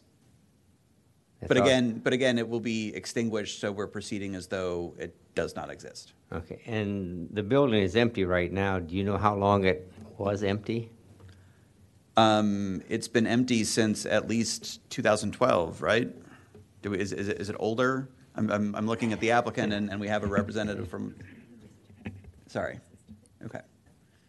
Okay, uh, well, my comment is, is that there's, I don't know, it- the longer a piece of property s- is empty, the more likely that vandalism can occur and other things can happen to the property, so. Just to note, this is Rebecca Ballo for the record. The property has been continuously maintained by the Montgomery County Parks Department and their staff, and it is in the middle of Kensington, the town of Kensington, the Friends of Warner Circle. There is, is great interest in, um, you know, in monitoring and protecting this property in, in perpetuity. And to my knowledge, there have not been any issues, but if you have any questions, you can direct that specifically to the applicant or to the park staff who are here tonight to answer those questions. Okay, thank you. That's all. Commissioner Pelletier? Uh, Just to, um, uh, the easement thing, is the whole thing being expunged or just the interior? So the exterior, there's no, So the, the whole easement is, is, it's basically like the easement doesn't exist anymore. okay. Does that create limitations for what restoration can happen? Or like, could they knock it down? Like what? Well, no, because all of the work requires a HAWP. So. Oh, okay. So Okay. the, the work, um, if the easement were, were to exist, all of the work would need to be reviewed and approved by By the the easement Maryland committee. Historical Trust. Yes, Yeah. before, before, they would need to review it and approve it before we'd even bring it to you. So um, that's, that's why I, I point out that we're bringing this forward as though the easement has Okay. already been extinguished Got it. because the HPC is, is the body that's responsible for reviewing it, and the Maryland Historical Trust has nothing to do with it at And this do point. they, uh, like, are the chances of it getting extinguished good? I- I would say they, they are, it is supported by our agency. We've had discussions with the Maryland Historical Trust about this, Okay. about, you know, with, um, with our legislative team, you know, supporting this bill that's moving through. As a way, just some very brief background. It, it has been standard practice for a lot of cases where there is a bond bill or other money that comes from the state for historic preservation, that an easement that is managed by the Maryland Historical Trust tends to be attached to Right, those yeah. dollars. Um, the state has been reviewing the efficacy of that policy, in particular where there are some redundancies in mm-hmm. the system. You know, this is a designated historic district with all alterations under review and the purview of the Historic Preservation Commission. Other easements that are managed by the state may not have that level of local regulation in place. So for this project, all involved seem to think that the property would be well and adequately reviewed and cared for without the additional layer of the easement review, which is why we're moving Got forward. it. The timing is a little interesting with it and the development project moving forward, which if you have specific questions about that, you can ask the applicant or the park staff. No, but that's we- fine. You actually we all answered my support- question. We all support this. Okay, all right, Great. cool. That's it. Other questions for staff? Okay. If not, I would invite the owner and representative. I have several names, Elizabeth Bear, Daniel Eichner, and Richard Vitulio. No, I'm, I'm sorry, we must not have um, put that Okay, well, that's correctly. what I have. We, why don't we ask the applicant to introduce himself? Yeah, We how also about- have the representatives how um, about- how from, about- from Kensington and the Parks Department to come Yes. forward. Anybody who is with this project, if you could come up, yes. Okay. Yeah, if you could turn on your, uh, I'm, s- I'm sorry, I just going by what I have here, and I apologize. No, sorry, that, that was our, our error. Carl Carl Vogelmeyer, I'm the applicant and the uh, person responsible for this application. Okay, terrific. Um, Can, and um, you can have seven minutes to explain this or answer questions, whatever your preference. Sure. Uh, um, I'll quickly explain what we're trying to, to do here. Uh, You know, I was approached four years ago by Parks to take this building and turn it into something uh, that will last another 100 years. Uh, We've had experience at the National Park Seminary. Recently, we did the gymnasium that was incredibly successful, and those were 12 units. uh, And we worked very closely with MHT on that, and also um, uh, HPC.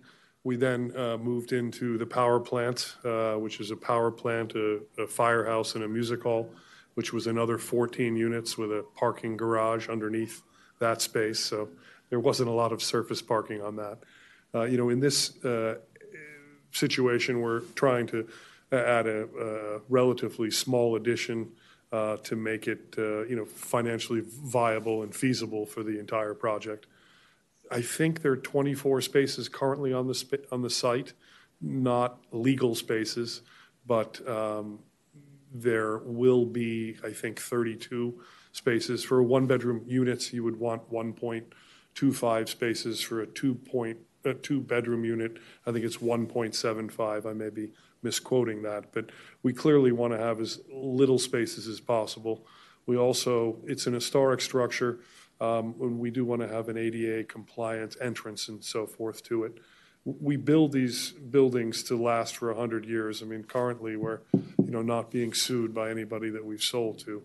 Uh, And it's a very difficult situation to be in, but, you know, the idea is to make sure that this building can handle a uh, hurricane or, you know, high-force winds.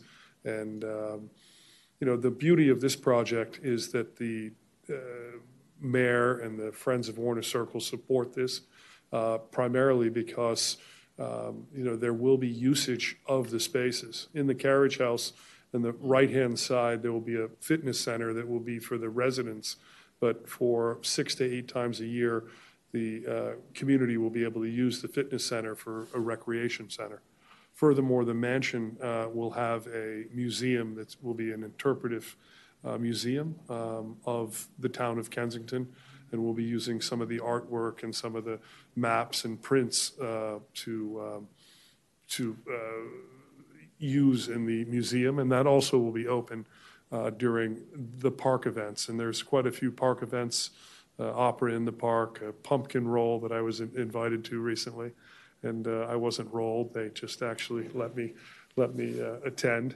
And um, you know, it's it's a jewel of a, of a space. I, I'm a uh, you know, I've got a couple of hats that I wear. I'm a professor at Georgetown. I teach real estate development. Uh, they came and found me because of the gymnasium project.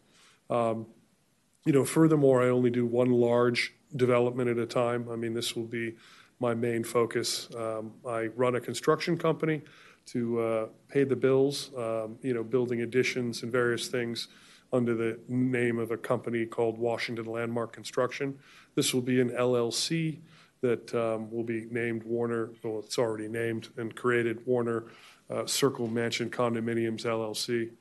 Um, uh, We plan to use many of the materials that are shown um, as historical features uh, in totality.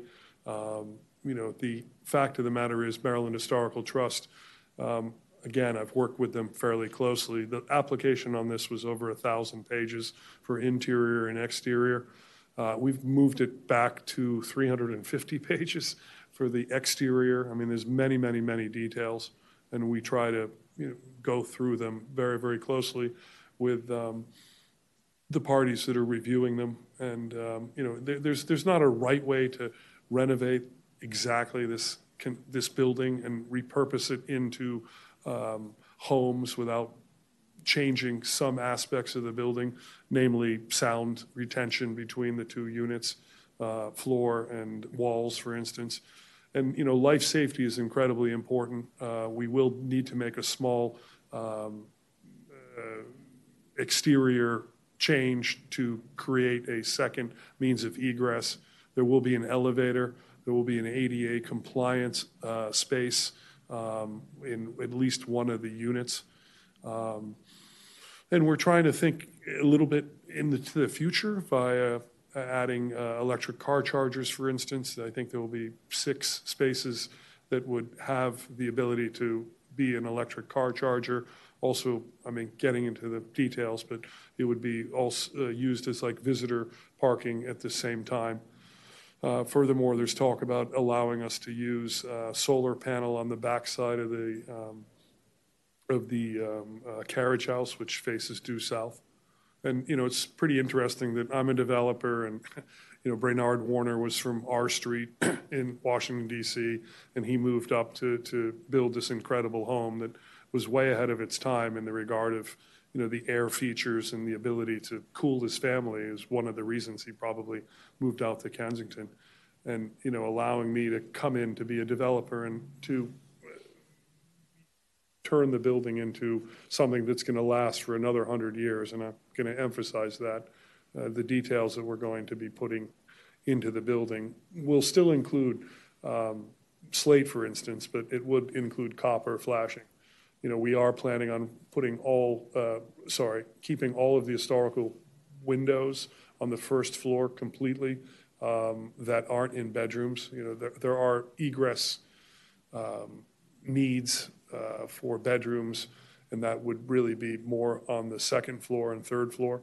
And we're working on elevations and so forth. You've seen some of the sketches. We've, we've had three different architects working on sketches, and, you know, they still are working with us. And, um, you know, we're looking forward to finalizing that, uh, that product. That's, I think, Thank you. Any questions? Commissioner Burditt? Um, Can you speak to the hyphen and the materials? The sketches don't do it justice. It looks a little corporate looking. yeah. And so what, what is the intent on the appearance of that? And knowing that inside that glass is a pretty plain wall, corridor wall? Sure. Um, It is obviously to connect the two buildings. Um, We're still playing around with angles and straight glass enclosure. Um, We believe that if you're looking from the outside in the courtyard through the glass hyphen, you'll be able to see the historic structure through, through that. Um, We also have inherited drawings from a previous concept plan, which was to be, I think, back in the day, something for parks to use uh, as administrative offices. Um, And the hyphen is really more um, along the lines of um, coordinating what we saw previously and what was approved with what we're trying to do today. Uh, The material would mainly be anodized uh, aluminum in all probability uh, with glass. Um, You know, as little wood, you know, on the outside in the sense of maintenance as, as- as possible. Uh, I think the profile is going to be pretty critical. Sure. On that. Um, And one other thing I noticed, and this is on the interior, which really isn't us, but it might cause a problem, is in least, in two units, you're showing spiral staircases going down. I'm sorry, th- those have been ta- taken out. Good, Yeah, because you're they're not welcome. allowed anymore. No, Okay. no, no, they were taken out, and I'm not sure if they're shown in the basement floor, but we do have duplexes specifically utilizing the lower level Mhm. uh, of the units on the first floor of the main home. Okay, just so it's not the Yeah. spiral things. Okay, thank you very much. Any other questions? Yeah, I- Commissioner Doman? Yes, Commissioner Doman. I, I have to hand it to you, this is one really big undertaking, this project here. It's, it's huge. I, I did go out to see the house, I did walk around the house, I did um, walk the grounds and walk the property. Um, From what I could see by looking in the windows, there's a lot of deterioration of the inside. I mean, when you look in the main front door, the ceiling is falling down. There's, it still has remnants of the, like an old hospital or something, used to be in the admissions office or something. Um, Have you, I mean, you're gonna, you're gonna change a lot of the floor plan. How about, have you looked at, uh, I assume you must have, but uh, the structures of this, how is it framed? Is it balloon framing? Is it, are you going to get into something that you can't see because you got siding on the outside, you got plaster on the inside? Do you know what, what your walls look like? Yeah, I mean, it's a very good question. Uh, The answer is, I don't have x-ray vision. Uh, But with that said, I mean, we do plan to identify and, and repair and repurpose every square inch of the building. Uh, I would imagine there's a lot of dry rot behind uh, some of the plaster, of course. Um, We will be sistering most of the joists, not removing them if possible, to make ceilings level and walls level. Um, Furthermore, we believe that if we are sistering all the exterior walls, we're going to create a, a significant stronger building. Um, There, we do plan to reuse all of the full siding, but remove it and specifically put in uh, sheathing and so forth that is waterproof. Again, when it rains, we can't have people on the third floor complaining to the people on the second floor that their windows are closed and the water's coming through. Um, And, um, yeah, I, the, the, the, the the envelope of the building will be fully reviewed as well. Um, We do believe that the turret can be fully saved, the, the turret, Oh, the, turret, um, of the uh, uh, slate turret, I mean, I think it's in good shape. It's a shame that the slate needs to be redone so soon, uh, primarily because of the, um, the flashing that's rusted, and that's where you're seeing some of the water getting into the building. But parks have- done a good job in the sense of maintaining it. For instance, the, the, the full ceiling that you saw in the front door that was, you know, fallen through is, has been uh, rectified in the sense of the leak that was above.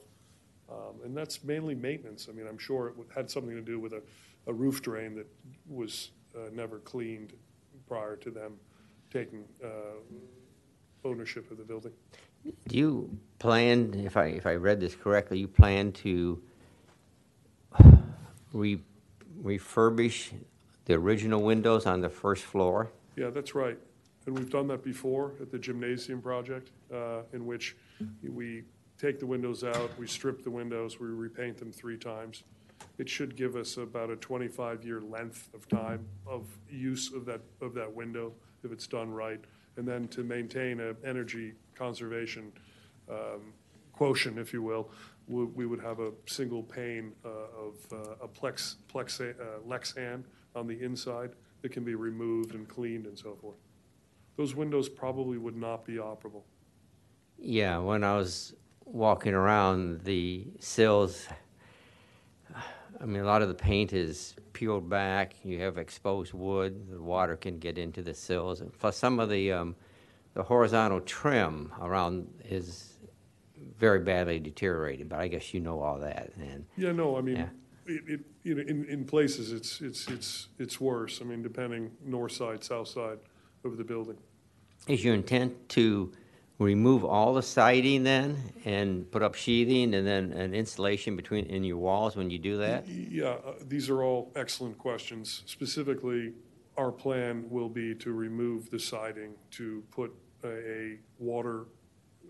uh, Rain screen. A, a- a- sorry, a moisture barrier that is breathable, that uh, will be now between the siding uh, and the sheathing itself. We don't know what the condition of the sheathing is, but presumably it's in fairly decent shape. Um, Yeah, exactly. You don't know. Well, in, in the write-up on it, when you're talking about the window, or siding and shingles, um, I read this, I found it very interesting because I have done a lot of historic carpentry work. Um, but some of the write-up is done in a first person, like, I make them. It- Who, who, who wrote all this? Did you write this? Is this your? Po- po- Possibly, I mean, my staff and I have been working on this. It's written in the first person, like I did this, I, here's, here's how I, are you the person that is the, I- I- the I- individual I that we're am. talking about? I, I am. Good, okay. Well, you understand things very well, okay.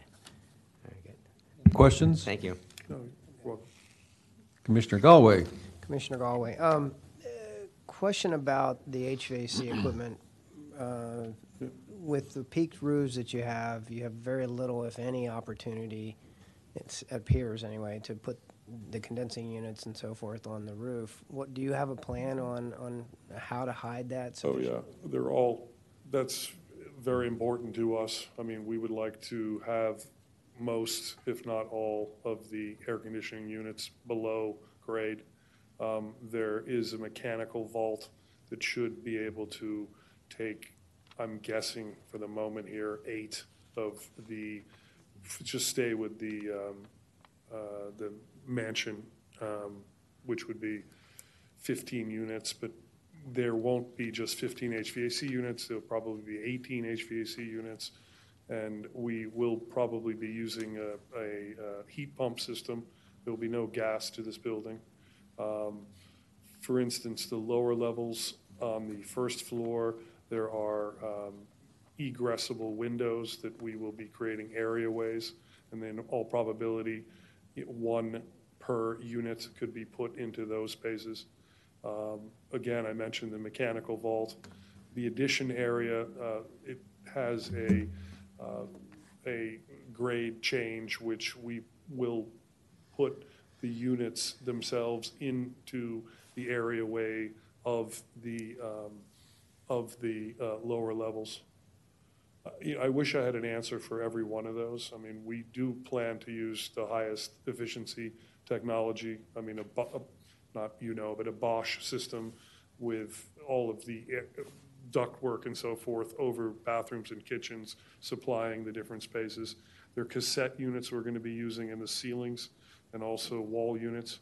But i- it is, it is a very important aspect. We haven't got every uh, note on the exterior uh, survey of the land that we're supposedly controlling, if you will. Uh, If you can imagine a six-foot barrier all around the each building would, con- uh, would constitute two of the uh, lots, and then the third lot would be the full, the full park itself. Uh, With that said, we will be working with the landscape architects to c- clearly uh, sh- uh, create some sort of visible difference between where the units go and, uh, and what the public will see. Thank you. Commissioner Pelletier? Um, I don't know, you're just talking about the land. Would you have enough land to do geothermal? Yeah, I mean, that's a great question. I have done geothermal in Bethesda previously. Uh, There is issues with that, uh, that run into expense. Of It course. also runs into how many wells would need to be drilled. And specifically, if you can imagine the drill bit going outside the six-foot Uh, well, piece. that was my question, if you're Yeah. limited, like you have, I see all this green space on the, on the, the site plan, but I just wonder how much of it you would have access to for that. It would just be really nice to not see any I, condensers. I like the idea, and Yeah. I've built houses where that is I the know. case. Um, Some. It's something that we can definitely look into. I mean, we're not using some person in a van in a pickup truck. We'll probably be using like a Harvey, Harvey Hottel, for instance. Um, They're the ones who are looking at the project pretty closely. Um, You know, there, there, if there's a will, there's a way. I'm not sure if it is fully feasible. Yeah, Um, okay, um, that was it. Thank you. I get- One more question? Commissioner Doman? Um, This is a little bit off of his, um, HPC, but um, you're going to make, or the proposal is 17, you call it market value condominiums in here. Has anybody approached you about making um, affordable housing tagged into this also, making a couple units also being affordable housing units? That's my question. Uh, I'm not opposed to affordable housing, and I, in my past, worked for Mana, Arch Housing, Wish, when I worked for a large developer, and I brought that skill set to those projects. I, I'm not sure this is, I mean, this is a very, very difficult project to, to say sorry to people that aren't as well off as myself.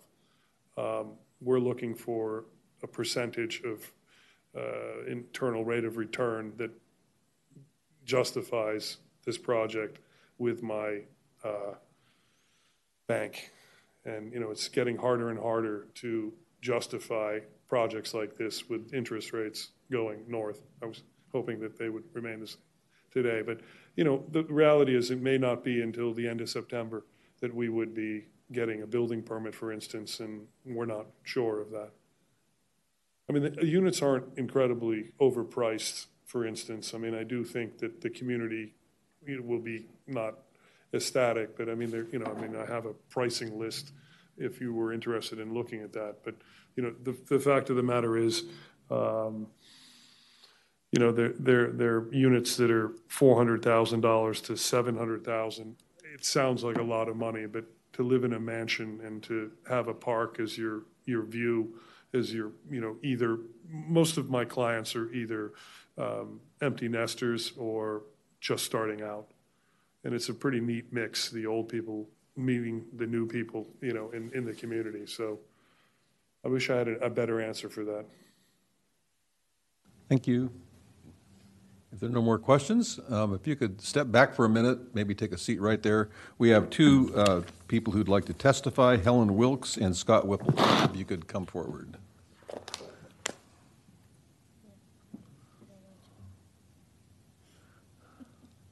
Or maybe just one.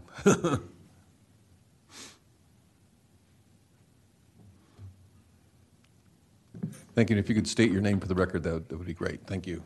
Good evening. I'm uh, Helen Wilkes, uh, resident of the town of Kensington for 34 years, chair of the local advisory panel, and an architect who has um, lived and practiced out of my home um, all these years, raised my husband, our three daughters there. Um, And I feel very intimately involved with this um, site.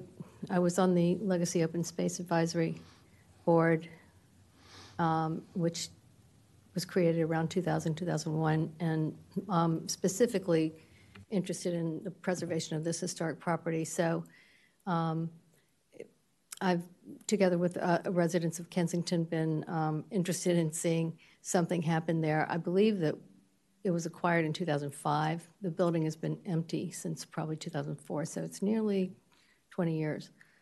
Um, and we have, as a community, Friends of Warner Circle, Jason Gerson, who's here tonight, um, is the, the uh, head of that group. Um, we have an executive committee that's had oversight, and we've activated the site as much as we can, mostly Jason running that uh, aspect. And we've had opera on the back porch uh, few, at least three times. Um, that has been a wonderful way to activate the site, use the uh, the um, the back side of the site for, for public use. And so I anticipate that there will be a lot of excitement when people actually start seeing activity um, to, to return this building to use. And what better use than to create condominiums which return it to residential use? So we're very excited about that. Um, some of us had the opportunity to, with Kurt, look at some of his projects that he did in um, the uh, Forest Glen Seminary. And that the excitement started there because he's the real deal. He really cares about what he's doing, and he uh, cares about materials, and he cares about historic preservation. And so we're very enthusiastic about the whole thing. Um, in my report that I submitted after discussion with various people who've been involved with the site for a long time, um, I posed, I guess, some, some suggestions and some questions that were put forward, and you all have the report there. I'm not going to go through the whole report, but uh, so, and a lot of them have been covered here in the discussion. The geothermal question, um, ideally, that would be what we get, but um, I know that Kurt will be paying uh, close attention to minimizing the impact on the site. You don't get to see many 360 degree sites like this. This is an unusual aspect to it. It really is a fishbowl. It's surrounded completely with, by residences, and those people in particular feel really engaged with what's going on there. And so um, it will always be seen and judged, I'm sure. Um, and while everybody won't be um, pleased at all times, I think that really there will be a lot of enthusiasm for the improvements and the return to the community of this residence that really is very symbolic of what Brainard Warner did. He, if you look at the plan for the town of Kensington, you see this uh, on the map of Montgomery County, in fact, this little uh, perfect oval, um, and see the idealized plan in the way that the streets circle that and, and emanate from the circle. It really is the, the symbolic, psychological heart of this garden suburb. And, um, and really exemplifies that idea that the house is an object in the landscape and all the rest of the houses that surround it uh, nestle into this greenscape and share a common landscape. And um, I only wish that Warner had made some provision that if it were to revert from uh, residential use, that it would go uh, into be- become the town hall, as it were. I mean, wouldn't it be great to have that? But actually, that said, we're all very happy that this is going to be uh, returned to residential use. Um, the questions that we came up with, certainly the number of spaces we'd love to minimize to the extent possible. Um, that's a zoning code question, but also uh, somebody, some of us were concerned about the widening of the, the roadway and question whether it actually is necessary to widen the entire roadway all the way around the house to 20 feet to satisfy, uh, you know, why, why does a fire engine have to have 20 feet all around the perimeter? It's an issue of turnaround. You can create a, a hammerhead turnaround to satisfy that requirement for the a fire engine to be able to turn around. So we'd like to think that those questions will be more fully explored, explored uh, so that so that we can minimize the paving on the site. We'd like to think that um, the uh, idea of permeable pavers will be um, explored so that again active uh, keep the the greenscape green as much as possible, and um, I just want to also uh, add that the glass hyphen, I actually am kind of excited about that because um, the, from east to west, there's some great sunsets, and by the elevation on the site of that house, I imagine some beautiful sunsets that can be seen through the glass hyphen. Um, I think that'll happen, so it's kind of exciting to anticipate that too. Um, I think that's it. That's all I have to say. Uh, and Thank you. we're very glad. Any questions from Ms. Wilkes? Commissioner Doman? Uh, yes.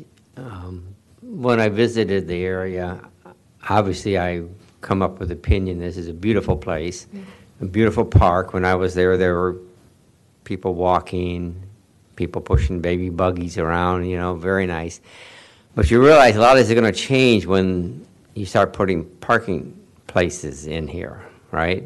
Right. So I assume you're aware your beautiful green area may not be quite as beautiful and green as you as you currently have it.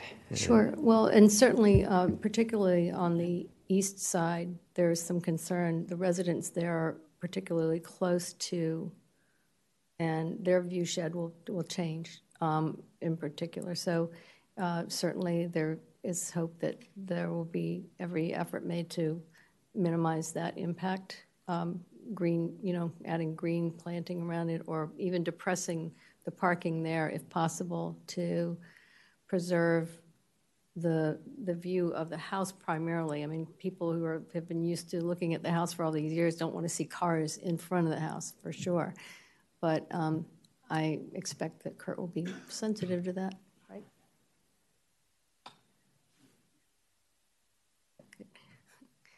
So, yeah. Any thank other, you. any other questions for Ms. Wilkes? Okay, thank you. Um, Scott, would you like to come forward, or do you? Now, Scott and I have a long history. He brought me onto this, and then he saw that I was here and said, I got to get out of here. So he That's- that's immediately how we planned moved it over to. Parks. That's not how we planned it all. Scott Whipple. Uh, Scott with- Whipple, with- uh, with Department of Parks. Parks, Thank you. Cultural Resources. I- I don't, uh, I don't have any statement to make tonight. I'm just here uh, to show support. We're thrilled that we found a a sympathetic developer uh, who's willing to take on this project, and we've been working really hard with him uh, to get the project right. There's still uh, refinements that need to be made uh, that we're working through, um, but uh, we're thrilled to be working through those, those, trying to solve these problems that are outstanding. Um, And I don't really have anything more to say. I'm happy to answer any questions that anybody might have. Any questions? Well, that was quick. Thank you. Thanks for coming up. Don't be last, right? Right. Okay, I think we're ready to begin our deliberations. If you'd like to come back here or stay there, whatever you prefer, probably better if you could come up here. Uh, And if, would anyone like to start off? Commissioner Burditt? Well, I'm quite pleased that something's going to happen to this wonderful mansion and that it's going to be residential again. Um, because again, if it couldn't be a town hall that everybody could get into, it might as well be used by as many people as possible. Um, and I applaud your work. I mean, if you've worked at Forest Glen, then yes, you're the right guy to do this. Um, beautiful work over there. Um, I do think you need to look at the detailing of the hyphen very carefully because you don't want it to look like a glass corporate or da- you know commercial building detailing um, a little bit more finesse with that. Um, and other than that, I was just thinking, wondering about um, the parking situation. You know, this isn't anywhere near Metro, so people are going to need their vehicles. But perhaps there's a way to do some sunken parking so that it's not quite as visible it, between being partially sunken and partially landscaped, that it wouldn't be terribly obvious. Um, because you, you've got to have it and you've got it in the right place. So I think that's just trying to minimize its appearance for the residents that are in the building and the residents across the street. And other than that, good luck. I look forward to whenever this thing gets finished. It, it. I look forward to seeing it, and I hope again, like I said earlier to another group, invite us to the opening because we'd really love a tour of this place. Thanks. Anyone else? Mr. Pelletier? Um, what was I going to ask? Uh, No, this is, we're not asking. Oh, we're not asking questions. No, we're not asking. Uh, We're well, beyond that. uh, well, I worked with you, Carl, at Cunningham Quill. I don't know if we ever worked on a project together. You had worked on a few projects while I was there. I think you priced one of my jobs once, but but we were always very impressed with your with your historic preservation kind of like you know keeping all the old stuff as much as you could and i am really impressed with the national park cemetery seminary not cemetery stuff so i uh, i was actually really thrilled to see your name on this application because I think you know this could be just super cool. I also was thinking maybe I got to get my name on a list to buy one of these condos. Um, yeah, it's really really cool, um, and I think I know we're we're sort of supposed to be talking about your your uh, design, and I think so far. Um, it, it's pretty sympathetic. I actually really, I think it blends right in. Um, it's kind of nice that you have, there were photos of the old edition that got torn down that was so horrendous, but yours is really nice. But it's a, it's a great juxtaposition between the two. Um, I share uh, Commissioner Burditt's concerns a little bit about the, the bigger elevation of the hyphen. I think it's, to me, it's more about the module like right now, it looks a, a little bit like a, an office building, not on the short side, but on the back side. And I know it's just a sketch, so I assume that it will be worked out um, later on. And yeah, my only other concern is the HVAC equipment and how that's going to actually go down. I don't. The parking doesn't really bother me because right now there's so much paving up there as you drive around that I think if it was formalized in some way, it, you know, right now it's just a bunch of, you know, asphalt blobs sort of all over the place. That I think if it got nicely landscaped and nicely formalized with, with you know, site walls and various things, I think it could be really nice. So this is really exciting. I have lived in this area for like over 40 years, and I never even knew this was here. And when I went over there, I grew up in Bethesda, and I'm like, well, I've never seen this before. So this is really, really cool. So anyway, wish you luck. Uh, totally supportive of the design so far, and we look forward to seeing more. Anyone else? Commissioner Galway. Commissioner Galway. Um, I think I'm going to go back to the equipment again, and I know you're trying to keep the units affordable and, and make the numbers work. I think there's a market for the geothermal. If you're talking somewhere between a dozen and a half to two dozen wells, uh, based on just looking at the size of these units, uh, you know, I think that would be a, a wonderful opportunity to just demonstrate your your sensitivity to the environment and saving energy and the, the whole you know the whole energy story, electrification. I agree with the idea of the heat pumps. Um, I'm not trying to spend your money, um, but but I think that you know definitely due diligence on that and and make sure that you can't do it before you before you give up on it.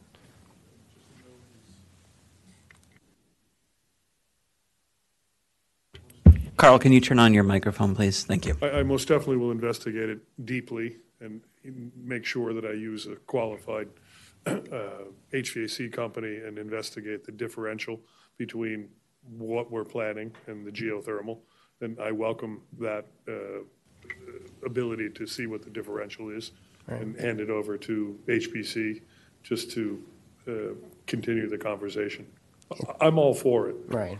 I mean, really, truly. I mean, you know, we're only here for a short period of time, and it's the best thing we possibly could do.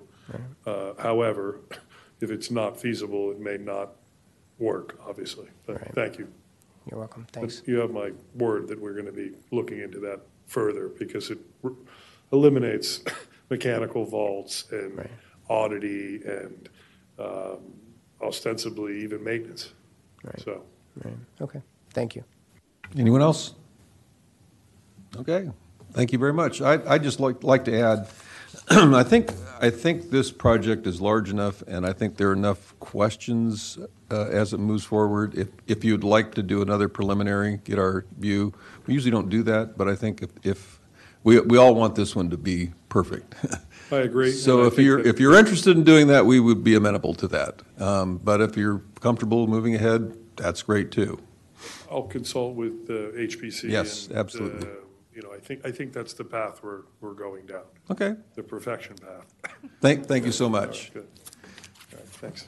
Okay, next item on our agen- agenda are um, historic preservation tax credits, route number two. Uh, Yes, thank you, Mr. Chair. We have Group 2 of the calendar year 2022 tax credits. Group 2 includes 19 applications consisting of approximately $207,165.21 in eligible expenditures, and we're asking for your approval of these applications. Thank you. Thank you, and, and my understanding, I believe, is that we, we take, we hold all of them until we have them all in place, then we send them to the Department of Finance. That is uh, When correct. we have all of them together at the end of the year. But we approve them as they come. So is there a motion to, uh, to approve the, uh, the current list? Chair, I make a motion that we approve this current first. Group two. Group two of, thank you. Uh, Group two of calendar year 2022, 2022. Uh, I think, 2023. no, it says 2022. 22, okay, Yeah. great. Okay, is there a second? It's Commissioner Haynes, I'll second. All in favor? Aye. Aye. Opposed? Thank you. Uh, Do we have minutes from March 8? I have not had a chance to look at them because I was not there. Has anyone looked at them? Chair, this is Commissioner Burditt, and I have read the minutes from uh, March 8th, and I make the motion that we approve those minutes from Thank you. March 8th. Is there a second? Commissioner Haynes, second. All in favor? Aye. Aye. Aye. Opposed? Thank you. Uh, Commission items. Um, Just one thing, I think, may- might be others, but uh, several of us looked at, um, uh, I'll think of it here in a minute, solar panels on uh, roofs in, in Takoma Park.